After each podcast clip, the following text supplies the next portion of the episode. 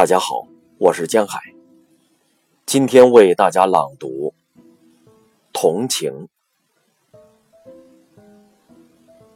如果我只是一只小狗，而不是你的小孩，亲爱的妈妈，当我想吃你的盘里的东西时，你要向我说不吗？你要赶开我，对我说道：滚开，你这淘气的小狗吗？那么走吧，妈妈，走吧。当你叫唤我的时候，我就永不到你那里去，也永不要你再喂我吃东西了。如果我只是一只绿色的小鹦鹉，而不是你的小孩，亲爱的妈妈，你要把我紧紧地锁住，怕我飞走吗？